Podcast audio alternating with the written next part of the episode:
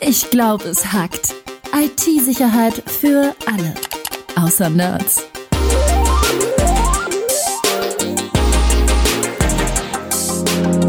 Mit Rüdiger Trost und Tobias Schrödel. Herzlich willkommen bei Ich glaube, es hackt. Hallo Tobi. Hallo Rüdiger. Wir haben uns heute ein Thema rausgesucht, was oft ähm, als so die Königsdisziplin der IT-Security gesehen wird, kann man sagen, weil ja, es schon auch durchaus kompliziert sein kann, das Thema Verschlüsselung.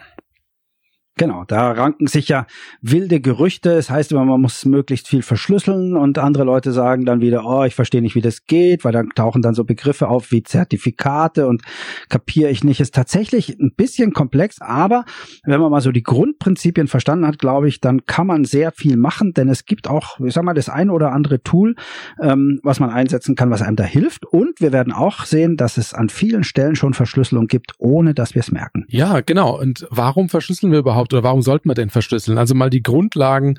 Man möchte nicht, dass jemand Fremdes auf seine Daten zugreifen kann, dass jemand mitliest. Wenn ich Daten verschicke, möchte ich, dass die nur die Empfänger sehen können. Prinzipiell ist das eigentlich mal der Hintergrund für Verschlüsselung würde ich sagen. Ja, es geht um Privatsphäre. Die gibt es übrigens schon seit vielen, vielen äh, Jahren, Jahrzehnten, fast schon Jahrhunderten. Ähm, diese, diese, ähm, ja, diesen Wunsch danach. Ähm, ich sammle ja alte Bücher über Verschlüsselung. Ähm, das älteste, was ich habe, ist von von 1680 und ähm, ganz witzig sind so die Bücher um die Jahr, äh, Jahrhundertwende, also zwischen 1890 und 1910 in etwa. Ähm, denn da gab's Büchlein, die äh, besonders jungen Liebenden dabei half. Ähm, sich vor den Eltern quasi bedeckt zu halten und sich trotzdem Nachrichten zu schreiben, wie sehr man sich begehrt und vermisst. Äh, das sind meistens sehr einfache Verschlüsselungen. Damals war WhatsApp noch nicht verschlüsselt. genau, da gab es dann nur so Postkarten und die konnte man aber dann auf eine im Nachhinein betrachtet sehr simple Art und Weise verschlüsseln. Aber weder der Postbote noch die Magd im Haus von mir aus oder die Eltern konnten dann wissen, dass der junge Sohn vom Schuhmacher nebenan in die eigene Tochter verliebt ist. Das ist ganz witzig, weil ich habe zum ersten Mal Berührung gehabt mit dem Thema Verschlüsselung. Da ging es um das Thema E-Mail-Verschlüsselung. Und oh, das war aber später. Ja, das war im Jahr 1999. Ja, da ähm, hat mhm. mein damaliger Chef gesagt, hat gemeint, hier, schau dir das Thema an, E-Mail-Verschlüsselung, das ist das nächste große Ding in der IT-Sicherheit. Und seitdem höre ich das ungefähr so alle zwei, drei Jahre wieder. Jetzt haben wir ja 2020 und äh, wer verschlüsselt E-Mails? Ich glaube, fast keiner.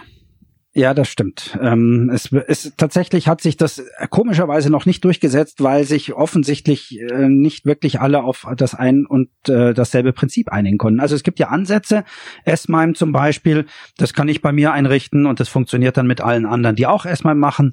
Ähm, das habe ich auch, äh, aber ich merke einfach, dass die wenigsten das nutzen. Dann gibt's äh, PGP, ähm, was sicherlich eine Möglichkeit ist, dass ich aber auch mit einem Add-on installieren muss. Ähm, das geht alles aber es funktioniert halt auch wieder nur mit denen, die PGP machen, äh, vom Phil Zimmermann damals erfunden.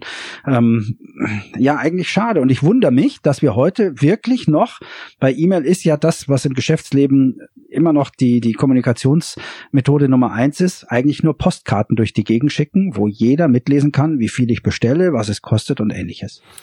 Gut, das muss man ein bisschen relativieren. Also das, ich höre das auch auf dieses Postkartenbeispiel. Ähm, Du wirst mir sehr zustimmen, es hinkt ein bisschen, denn nicht jeder kann da mitlesen. Klar, wenn du jetzt beim ja. bei der Post sitzt, kannst du die Postkarte lesen, aber jetzt mein Nachbar zum Beispiel, der kann ich einfach hingehen und meine Postkarten lesen. Gut, also ja, da hast du völlig recht. Aber ja, das stimmt tatsächlich. Ähm, aber ich glaube, dass wir immer noch äh, beim beim Transport der Massen ähm, damit natürlich auch die Möglichkeit bieten, einem bösen Geheimdienst äh, oder einem fremden Land, E-Mail läuft ja nicht zwingend nur innerhalb äh, von, von dir zum Nachbarn, wenn du zu dem was schickst, sondern möglicherweise über drei, vier andere Länder, ähm, dass die auch mitlesen. Das haben wir ja nicht zwingend in der Hand und das äh, Kuriose an der Sache ist ja, dass wir es nicht wissen. Also da kommt die E-Mail an und ich weiß eben nicht, ob die jemand abgefangen hat und mitgelesen hat oder nicht. Also ich glaube schon, dass E-Mail ähm, ja mehr Schutz bedarf, als es aktuell hat. Ja, und da habe ich immer das Argument, ja, warum soll ich das überhaupt verschlüsseln? Das interessiert doch keinen, wenn ich hier mit meinem äh, Freund oder mit meiner Freundin E-Mails hin und her schicke, da steht eh nur Quatsch drin oder sowas, interessiert doch keinen. Und da muss ich leider vehement widersprechen, weil das gibt durchaus mal Angriffe auf Postfächer, die von, ähm, sage ich mal, privaten Angreifern stattfinden, also nicht von Geheimdiensten, die dann E-Mails klauen und dann die Leute erpressen damit, weil da eben dann doch mal das ein oder andere, ja, schlüpfrige Detail drin steht, das ich nicht gerne veröffentlicht sehen will. Und dann werde ich damit erpresst. Also solche Sachen gibt's eben auch. Und allein ja, die deswegen. Gibt's sogar öfter, als man denkt. Also das ist jetzt nichts, was, was äh, vielleicht einfach nur zweimal vorkommt in der Welt, sondern das ist wirklich eine Sache, die quasi andauernd passiert, ja. Genau, und das ist, äh, und alleine um das zu unterbinden, plädiere ich dafür, alles, wo, wo es geht, einfach auch zu verschlüsseln. Ja. Ähm, Jetzt kommen wir vielleicht nochmal drauf, wie kann man denn verschlüsseln? Mal so die Basics. Es gibt ja da verschiedene Verfahren, ähm, die ihre Vor- und Nachteile haben, sage ich mal. Mhm. Vom, vom Worauf Ablauf. Willst du hinaus? Meinst, meinst du äh, symmetrische oder asymmetrische Verschlüsselung? Genau, genau. Also es gibt im okay. Prinzip erstmal diese diese beiden ähm, Prinzipien. Symmetrisch heißt im, äh, stark vereinfacht, beide Parteien kennen ein gemeinsames Passwort und alles, was ich sozusagen verschlüssel, wird mit dem gleichen Algorithmus mit diesem Passwort verschlüsselt. Genau, eine eigentlich sehr praktische Methode und auch die älteste, muss man sagen. Äh, hat bloß einen Nachteil, denn wir müssen uns irgendwann auf dieses gemeinsame Passwort, diesen gemeinsamen Code, den Schlüssel ähm, einigen. Und den müssen wir sicher austauschen. Und da hakt's eben dann schon, weil dazu müssen wir uns entweder einmal treffen und etwas austauschen, ähm, Stick oder eine Datei oder was auch immer, oder wir müssen uns zusammen telefonieren oder treffen oder was auch immer. Und äh, beim Zusammentelefonieren merken wir schon, hm, auch da könnte theoretisch ja wieder jemand mitlauschen. Das heißt, der Austausch des Schlüssels bei der symmetrischen Verschlüsselung ist eigentlich das Sicherheitsrisiko. Wenn das mal geklappt hat, dann ist eine symmetrische Verschlüsselung, wie gesagt, ein sehr altes, einfaches Prinzip und auch durchaus sicher. Ja, und wie löst man denn das Problem jetzt? Also ich habe keine Ahnung, wie ich jetzt ein sicheres Passwort übertragen kann, weil wir können uns jetzt an FaceTime, ich kann dir eine WhatsApp schicken, ich kann dir eine SMS schicken, kann dir anrufen, aber ich kann mir bei keinem dieser Medien sicher sein, dass da keiner mitgelesen hat. Was tue ich?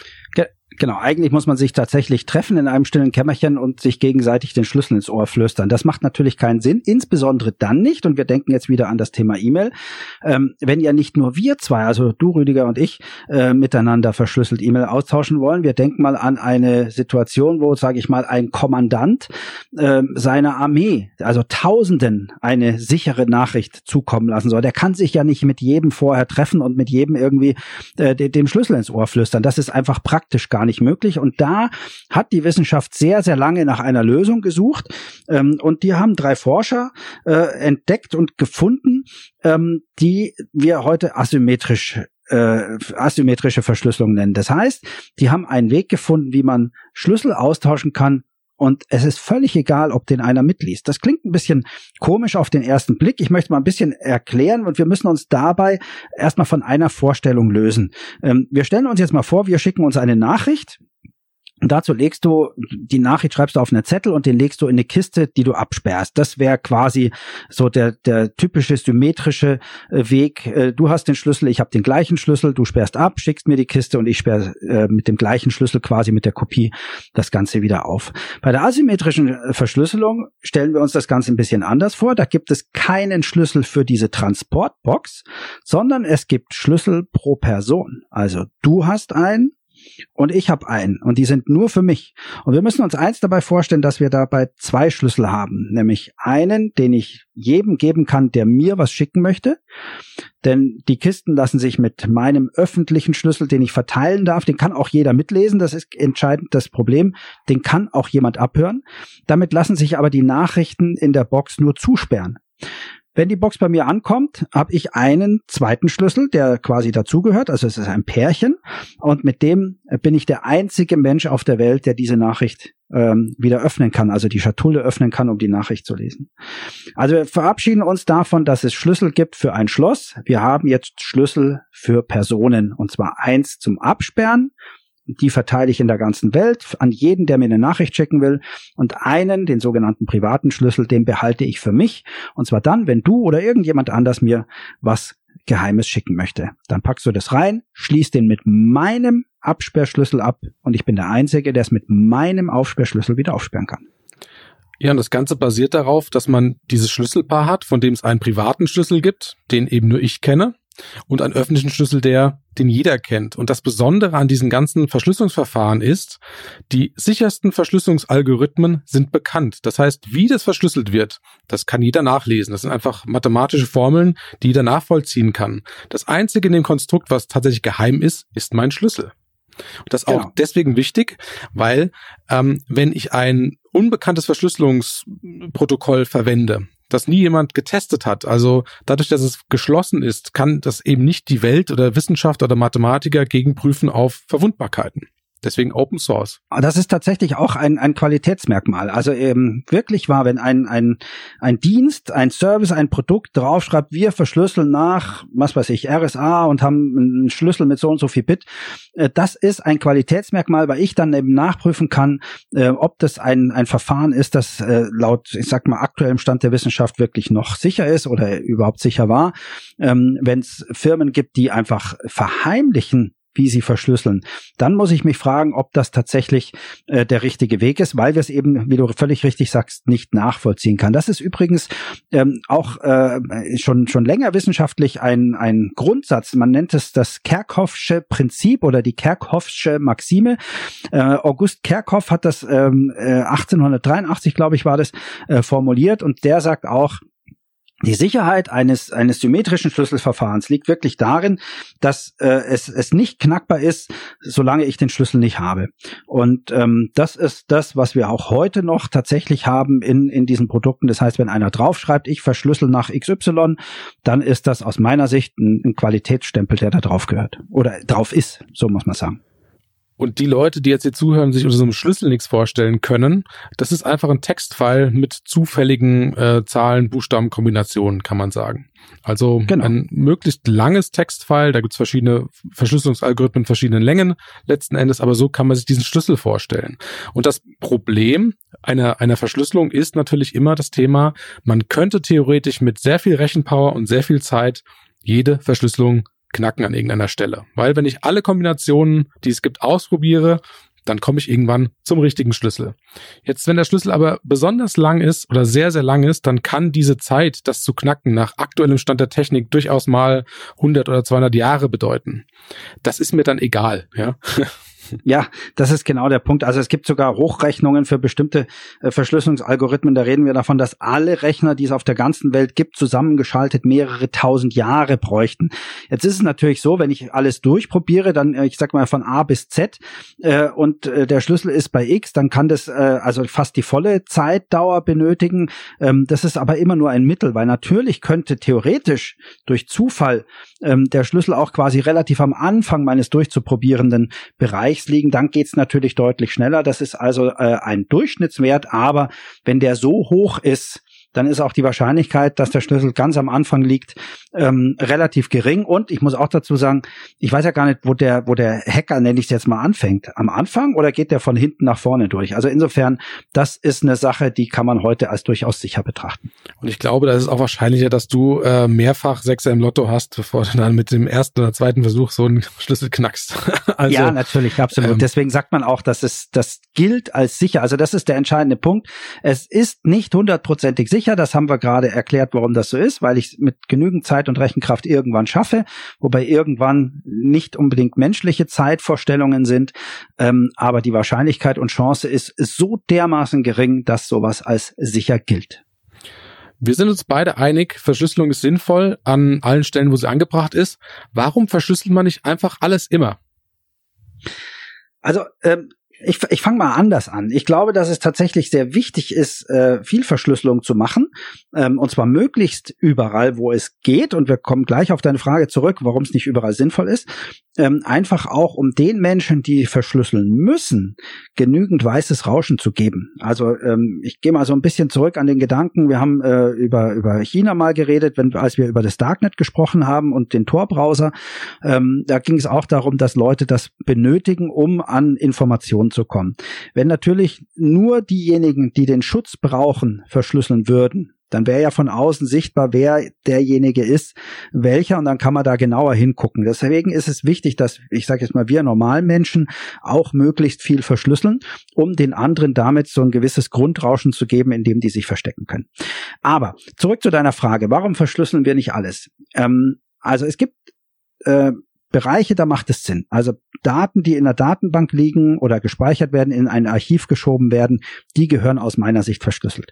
Das gleiche gilt, das macht ja WhatsApp mittlerweile auch, Daten, die übertragen werden, also quasi die ich von meinem Gerät wegschicke und hoffe, dass sie irgendwo anders ungelesen oder nicht abgegriffen wieder ankommen. Auch das sollte man verschlüsseln. Aber ähm, was ist denn mit den Daten auf deinem Gerät, mit denen du arbeitest? Das funktioniert ja nicht, sehe ich, glaube ich, ähnlich wie du, oder? Genau, also die Datei, die kann verschlüsselt auf meiner Festplatte liegen, aber in dem Moment, wo ich mir sie anschaue oder wo die Applikation diese Datei öffnet, muss sie natürlich entschlüsselt werden. Ja, das heißt, also es gibt immer diesen Zustand, man, man redet da von Data in Use, was ich gerade in Benutzung habe. Das ist äh, also kann technologisch nicht verschlüsselt sein letzten Endes. Alle anderen, also Data in Transit, das heißt also Dateien, die kopiert werden, die äh, von System auf System verschoben werden oder sonstige Sachen, ähm, oder ähm, Daten in Backups können immer verschlüsselt werden und sollten auch verschlüsselt ja. werden.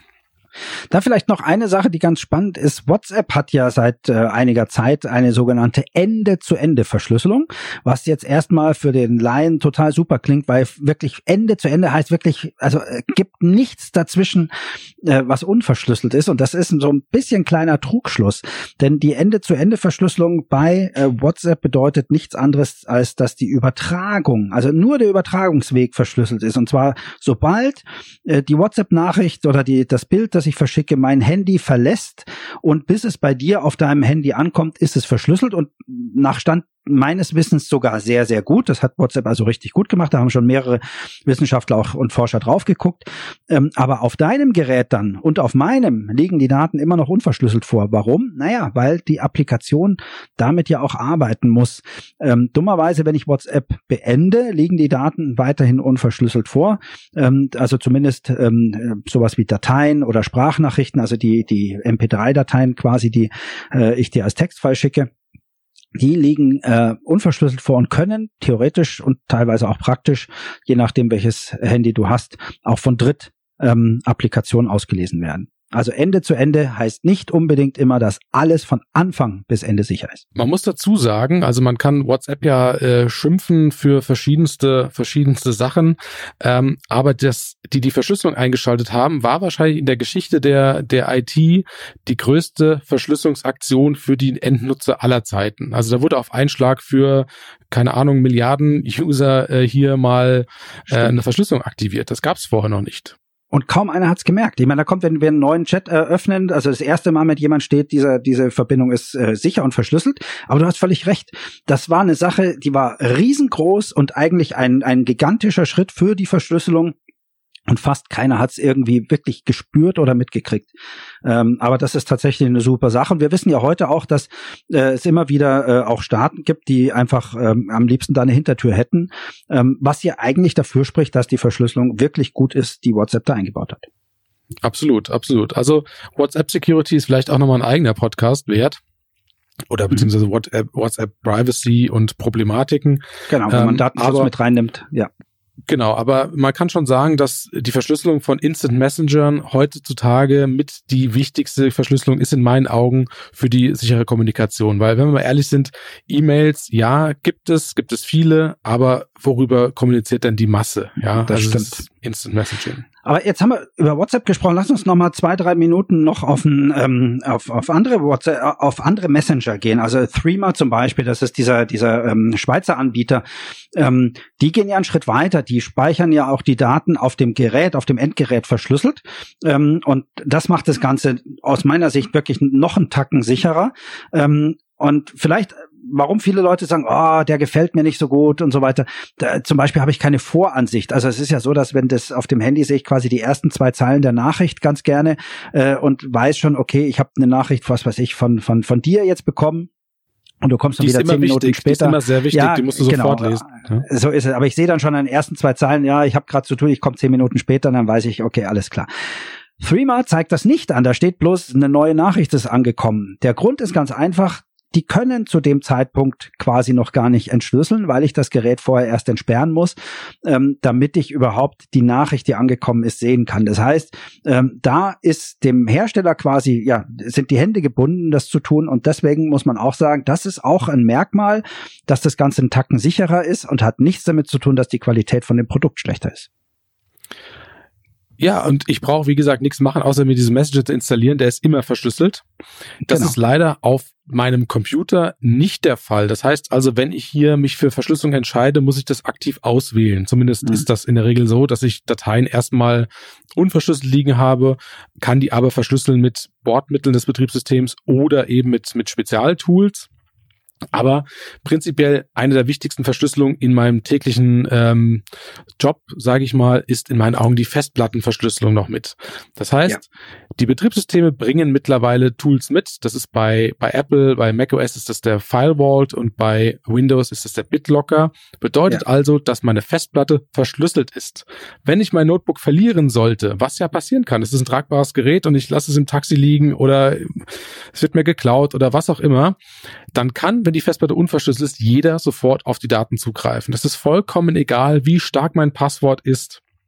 Ähm, wie, was ich für eine Antiviren-Softwarelösung drauf habe, das ist ganz egal, jeder kann auf die Daten zugreifen. Wenn das Platte ausbauen, ist, irgendwo vorbei. ranhängen, fertig. Genau, so ist es. Also die Festplattenverschlüsselung anzuschalten ist äh, wirklich ein großer Gewinn gewesen und man merkt auch von der Geschwindigkeit, ehrlich gesagt, äh, also spürbar nichts, messbar ist es klar, das lässt sich nachmessen, ähm, weil natürlich was passieren muss, aber es ist im, im, im täglichen Leben, im Doing, wird da niemand Nachteile spüren. Ähm, Lass uns zum Schluss noch auf eine Sache gehen, die hattest du beim äh, letzten Mal auch äh, noch äh, angesprochen, und zwar ähm, Browser. Ähm, wenn wir im Internet unterwegs sind, da gibt's ja auch Verschlüsselung und da macht der Browser sehr viel. Da gibt's ja oben immer dieses Schloss, dieses meist grüne oder auf einem grünen Feld. Ähm, da gibt's aber auch was zu beachten, äh, hast du gestern gesagt. Ja, genau. Also man hat uns ja das äh, beigebracht, dass man auf Webseiten schauen soll, dass da vorne HTTPS steht, dass da ein grüner Haken drin ist. Und das heißt, erstmal, die Verbindung zu der Webseite ist verschlüsselt. Was ja gut ist. Ja, das ist also mhm. schon mal ein Merkmal dafür. Ich kann sicher mit dieser Seite kommunizieren. Was ich da reintrage oder was ich downloade, kann nicht von Dritten mitgelesen werden. Aber also ähnlich wie bei WhatsApp die Übertragung der Nachricht, richtig? Ganz genau, ganz genau. Mhm. Das Problem an der Sache ist nur, ich mir sagt keiner, dass die Seite auch die Seite ist, die sie vorgibt zu sein. Das heißt, wenn ich da einen grünen Haken sehe, heißt das nicht, dass ich auf der Sparkasse.de bin, ähm, dass es die Seite der Sparkasse tatsächlich ist, sondern das heißt einfach nur, die Verbindung ist verschlüsselt. Das heißt, ich muss trotzdem darauf achten, dass die Adresse, die ich oben eingetippt habe oder den Link, den ich geklickt auf die richtige Seite zeigt. Also du meinst, wenn da Sparkasse mit zwei A steht und ich nicht genau hingucke, dann sehe ich, übersehe ich das vielleicht nicht und achte nur daneben auf das grüne Schloss. Das heißt, ich würde mit einer falschen Sparkassenseite sicher kommunizieren, aber in Wirklichkeit sitzt dahinter einfach nur ein technisch versierter, nenne ich es jetzt mal, böser Verbrecher, der meine Daten abgreift. Das heißt, ich muss gucken, dass da nicht zwei A stehen, sondern dass da Sparkasse steht äh, und ich auch wirklich die richtige Seite angewählt habe, indem ich einfach den Link nochmal lese und überprüfe. Richtig? Ganz genau, ganz genau. Ja. Und prinzipiell rate ich immer den Leuten, ähm, googelt eure Seiten nicht, sondern tippt sie in den Browser ein. Also sprich, wenn ich jetzt auf äh, mein Online-Banking gehen will, dann gebe ich die URL oben ein und suche nicht danach bei Google, weil es könnte ja sein, dass ein Angreifer sich eine ähnliche Domain, wie du eben erwähnt hast, registriert hat und es geschafft hat, bei Google ganz oben zu stehen. Ähm, ja. Das gleiche gilt für Facebook. Also gebt einfach facebook.com ein, anstatt ja. bei Google nach Facebook zu suchen und dann einfach äh, blind auf den ersten Link zu klicken. Du weißt nie, hat einer geschafft, jetzt gerade mal den besten Suchtreffer zu haben. Und dann bist du auf einer Seite, sieht genauso aus wie Facebook, aber ist es nicht. Ich habe mir zu diesem Zweck für meine Vorträge mal eine Seite registriert, ähm, die heißt www.telekom.de wobei das L von Telekom der, die Ziffer 1 war. Und das schaut, wenn du den richtigen Font wählst, nämlich total ähnlich aus. Äh, und die hatte ich jetzt seit fast vier Jahren mittlerweile und habe die auch immer wieder mal gezeigt und zum, zum wirklich gesagt zum Vorführen genutzt. Und ich habe jetzt eine E-Mail von der Deutschen Telekom bekommen, denen ist das nämlich aufgefallen. Äh, und die haben tatsächlich, weil sie dieses Markenrecht haben, auch über die DENIC meine Adresse bekommen, was ich am ersten Mal immer gedacht habe, oha. Ähm, aber die konnten natürlich nachweisen, dass sie, dass dass sie die Marke haben. Und äh, allerdings muss ich sagen, er hat mich richtig gefreut, denn in der Mail haben sie auch geschrieben, wir wissen, ähm, dass sie früher bei uns im Konzern mal gearbeitet haben und wir wissen auch, was sie machen. Wir gehen schon mal davon aus, dass sie das nicht aus bösem Grund gemacht haben, Herr Schrödel, aber wir hätten die Domain doch ganz gerne ziemlich schnell in unseren Bestand überführt und wir haben dann eben, äh, ja, ich habe die Domain dann quasi zurückgegeben und die Telekom hat sie selber übernommen. Also muss man jetzt was anderes suchen für meine Vorträge. Ja, aber zumindest cool, dass sie es merken. Also, dass sie da ein Auge drauf haben, finde ich ja schon mal gut. Ja, und vor allem, dass nicht gleich die äh, Rechtsabteilung geschrieben hat. Das fand ich auch sehr angenehm, ehrlich gesagt. Ja, das ist, das ist ein Vorteil, absolut. ja. Okay, jetzt haben wir viel über Verschlüsselung gesprochen. Ähm, wir wissen jetzt, dass wir unsere Festplatten verschlüsseln sollen. Wir wissen, dass wir möglichst Verschlüsselung nutzen. Wir haben explizit keine Tools empfohlen, mit denen wir verschlüsseln sollten, weil das ist so eine schnelllebige Zeit und je nachdem, äh, wann ihr diesen Podcast hört, kann das Tool, das wir jetzt empfohlen hätten, vielleicht schon eine Sicherheitslücke haben oder der Algorithmus ist ein alter. Das heißt also, man muss sich da immer aktuell informieren, aber die Betriebssysteme sind da eigentlich immer auf dem aktuellen Stand, bringen eine Verschlüsselung mit, nutzt die, schaltet die ein und dann ist man schon mal auf der sicheren Seite. Genau. Und wenn ihr euch fragt, welches Tool man so nutzt, zum Beispiel zum Passwörter speichern oder ähnliches oder welche, welchen, welches Add-on zum Verschlüsseln man bei E-Mail einsetzt, mein Tipp ist immer tatsächlich, googelt mal in Suchmaschinen und schaut mal, welche Computerzeitschrift, auf die ihr was äh, haltet, ob das eine CT ist oder von mir aus auch eine Computerbild oder was auch immer, ähm, sowas in den letzten ja, sechs Monaten mal getestet hat. Und da kann man dann eigentlich relativ gut sagen, was heute gerade äh, in Ordnung ist. Und es geht nicht immer nur darum, dass Platz eins äh, unbedingt das Tool ist, was man nehmen sollte, sondern in der Regel sind es die ersten drei, vier, fünf, solange die nicht durchgefallen sind, kann man da wirklich nehmen, was einen am besten auch zu sich passt. Super, danke Tobi. Danke Rüdiger.